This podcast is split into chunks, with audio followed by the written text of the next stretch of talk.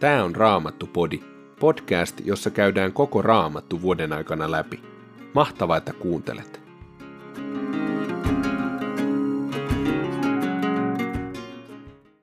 Tänään luemme Jeremian kirjasta luvut 47 ja 48, sen jälkeen kirjasta roomalaisille luvun 11, jakeet 11-24, ja lopuksi sananlaskujen kirjasta luvun 26, jakeet 1-11. Jeremian kirja, luku 47. Tämä on Herran sana, jonka profeetta Jeremia julisti filistealaisia vastaan, ennen kuin Faaraa oli kukistanut Kaasan. Näin sanoo Herra. Vedet purkautuvat pohjoisesta, virta paisuu yli äyräitten, tulvaan peittyy koko maa ja kaikki, mitä siinä on, myös kaupungit ja niiden asukkaat. Ihmiset huutavat, maan asukkaat vaikeroivat – ja kuuluu oriiden kavioiden kopse, vaunujen ryminä, rattaitten ryske. Isät eivät kokoa lapsiaan turvaan, heidän kätensä ovat kauhusta jäykät.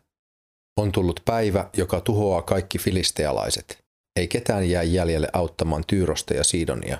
Herra hävittää filistealaiset, viimeisetkin Kaftorin rannoilta lähteneet. Kaasa leikkaa hiuksensa, askelon hiljenee.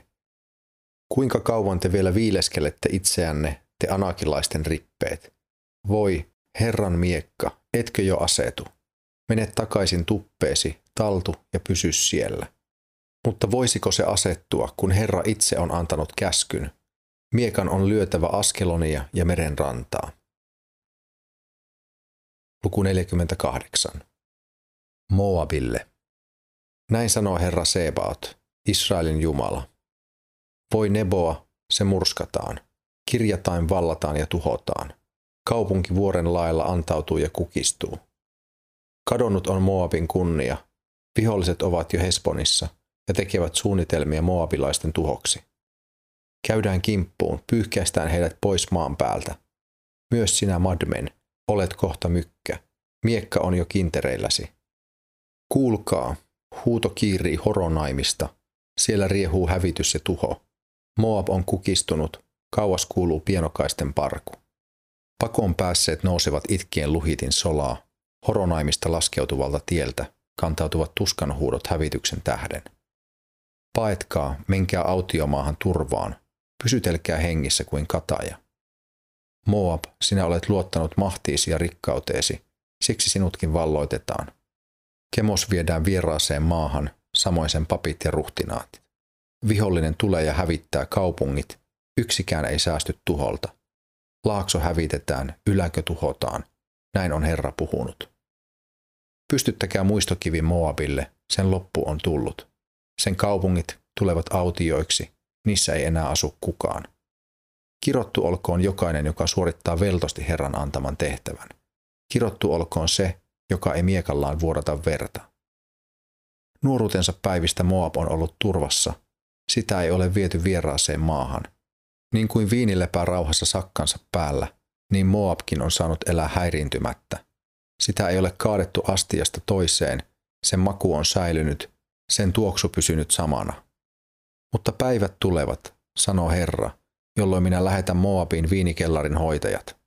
He laskevat pois viinin ruukuista, he tyhjentävät ne ja lyövät ne palasiksi. Kemos ei voi auttaa Moabia, niin kuin ei Beettelin Jumala voinut auttaa Israelia – vaikka kansa luotti siihen. Voi, miksi te kerskutte? Me olemme sankareita, urheita miehiä valmiina taisteluun.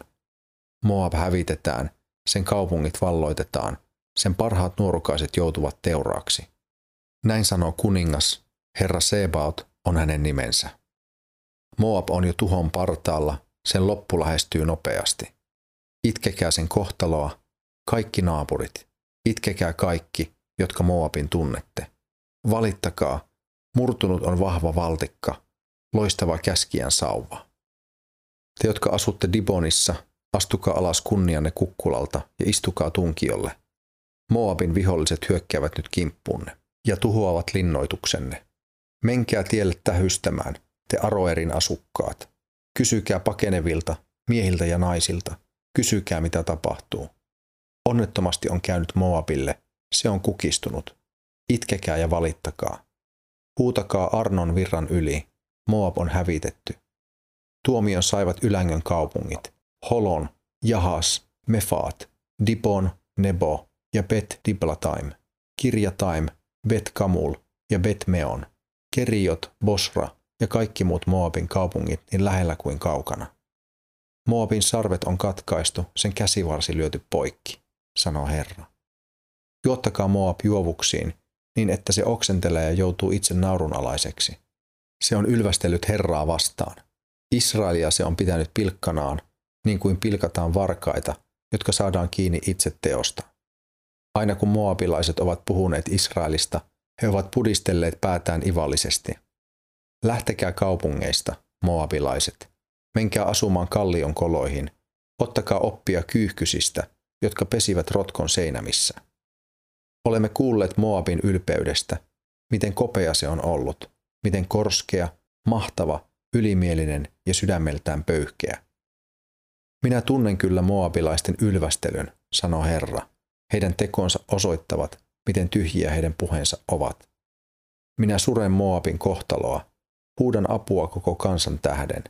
Muistelen Kirharesetin asukkaita.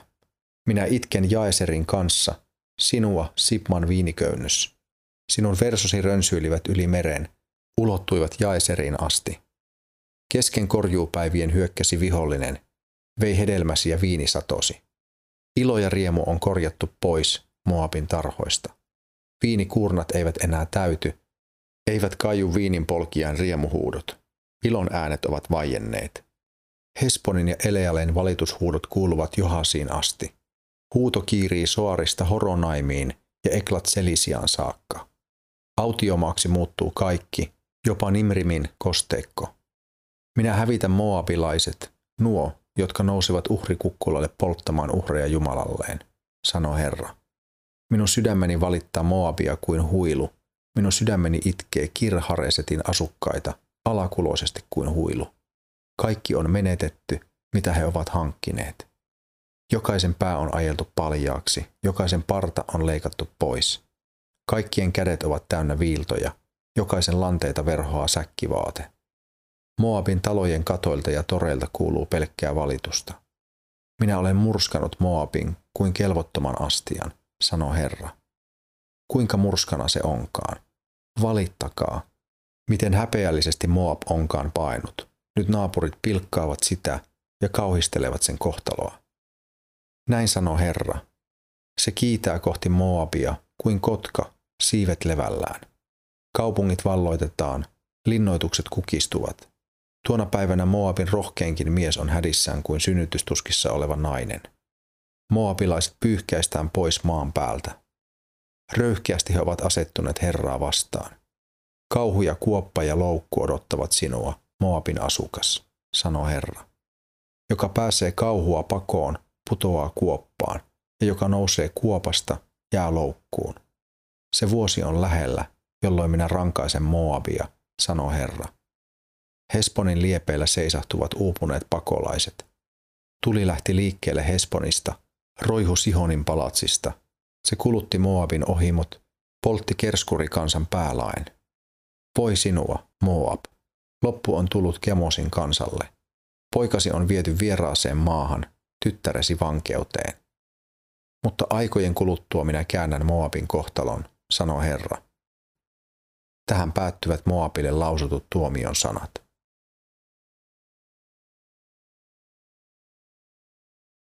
Kirje roomalaisille, luku 11, jae 11.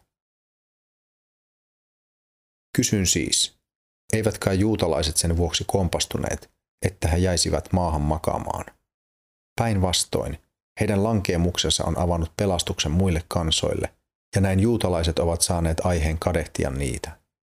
Jos heidän lankeemuksensa on koitunut rikkaudeksi maailmalle, ja heidän tappionsa rikkaudeksi kansoille, kuinka paljon enemmän saakaan aikaan heidän täysimääräinen voittonsa. Teille pakanuudesta kääntyneelle sanon, minä ylistän tehtävääni kansojen apostolina, sillä näin herätän ehkä heimolaisissani kateutta teitä kohtaan ja voin pelastaa joita kuita heistä. Jos juutalaisten hylkääminen on avannut maailmalle pääsyn sovintoon, niin mitä tapahtuukaan, kun Jumala ottaa heidät yhteyteensä? silloin kuolleet heräävät eloon. Jos ensimmäinen leipä pyhitetään, on koko leipomus pyhä.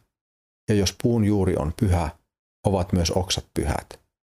Jos jalosta olivipuusta on katkaistu oksia, ja jos sinut, joka olet peräisin villistä olivipuusta, on oksastettu oikeiden oksien joukkoon, niin että olet päässyt osalliseksi puun juurinesteestä, älä ylvästele alkuperäisten oksien rinnalla.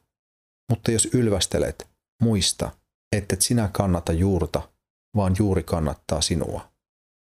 Sanot ehkä, että nuo oksat katkaistiin, jotta sinut voitaisiin oksastaa. Se on totta. Ne katkaistiin pois epäuskonsa tähden, mutta sinä pysyt, kun uskot. Älä silti ole ylimielinen, vaan pelkää. Jos Jumala ei säästänyt luonnollisia oksia, ei hän säästä sinuakaan. Katso, kuinka Jumala on sekä lempeä että ankara. Langeneita kohtaan hän on ankara, sinua kohtaan lempeä, jos pysyt kiinni hänen hyvyydessään. Muuten sinutkin leikataan pois. Mutta myös nuo toiset oksastetaan uudelleen, elleivät he jää epäuskonsa valtaan, sillä Jumala kykenee liittämään heidät takaisin runkoon. Jos kerran sinut on leikattu irti villistä olivipuusta, johon luonnonmukaisesti kuuluit, ja vastoin luontoa oksastettu jaloon olivipuuhun, niin totta kai nämä alkuperäiset oksat voidaan liittää takaisin omaan puuhunsa. Sananlaskujen kirja, luku 26. Kuin kesällä lumi, kuin korjuu aikaan sade, ovat tyhmälle osoitetut kiitoksen sanat. Kuin lentävä lintu, kuin liitävä pääsky, on aiheeton kirous. Se ei yllesi jää. Hevoselle piiskaa, aasille ohjat, tyhmyrin selässä soikoon keppi. Älä vastaa tyhmälle hänen tyhmyytensä mukaan, ettet itsekin saisi tyhmän nimeä. Vastaa tyhmälle hänen tyhmyytensä mukaan, ettei hän kuvittelisi olevansa viisas. Jalkansa murtaa, harmeja hankkii, joka lähettää tyhmyrin asialle. Hervoton kuin halvaantunut jalka on sananlasku tyhmän suussa. Kuin kelvoton kivi lingossa on tyhmälle annettu kunnia. Kuin piikki juopuneen kädessä on sananlasku tyhmyrin suussa. Kuin jousimies, joka ampuu tähtäämättä, on se, joka oitis tyhmänkin pestaa. Kuin koira, joka palaa oksennukselleen, on tyhmä, joka toistaa tyhmyyksiään.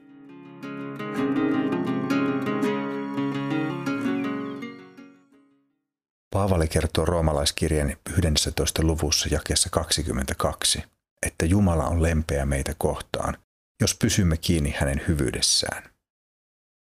Jakeen perusteella ymmärtäisin, että se on meille kutsu ja kehoitus. Pysyä kiinni hänen hyvyydessään. Sen on siis oltava mahdollista, sekä ihmisen kykenevyyden olla yhteydessä Jumalan hyvyyteen, että myös meidän saada jopa kokea tuota hänen lempeyttään. Voimme oppia Jumalasta paljon tiedollisesti, mutta hän on se, joka pystyy ulottumaan olemuksemme ytimeen. Jumalalle on mahdollista elävöittää sisäistä ihmistämme niin, että ymmärryksemme ja jopa aistimme saavat maistaa tuota lempeyttä ja hyvyyttä, josta raamatun sana meille kertoo. Isä, auta minua ymmärtämään ja kokemaan sinun hyvyyttäsi. Kosketa sisintäni eläväksi tekevällä hengelläsi ja vedä minua hyvyydelläsi pois kaikesta tahtosi ja suunnitelmiesi vastaisesta, kauneutesi ja ihanuutesi piiriin. Salli, että sydämeni pehmentyisi ja muuttuisi niin, että haluaisin elää tämän elämäni hyvyydestäsi käsiin. Opeta minulle, kuinka se tapahtuu. Vahvista sanoillasi uskoani siihen, millainen sinä olet uskollinen, kärsivällinen, pitkämielinen ja ihmisrakas. Raamattupodin sulle tarjoaa Opko ja kuunnella voit muun muassa Spotifysta, Apple Podcastsista ja yleisistä podcast-sovelluksista niin kuin Castboxista, Pocket Castsista ja Podcast Addictista.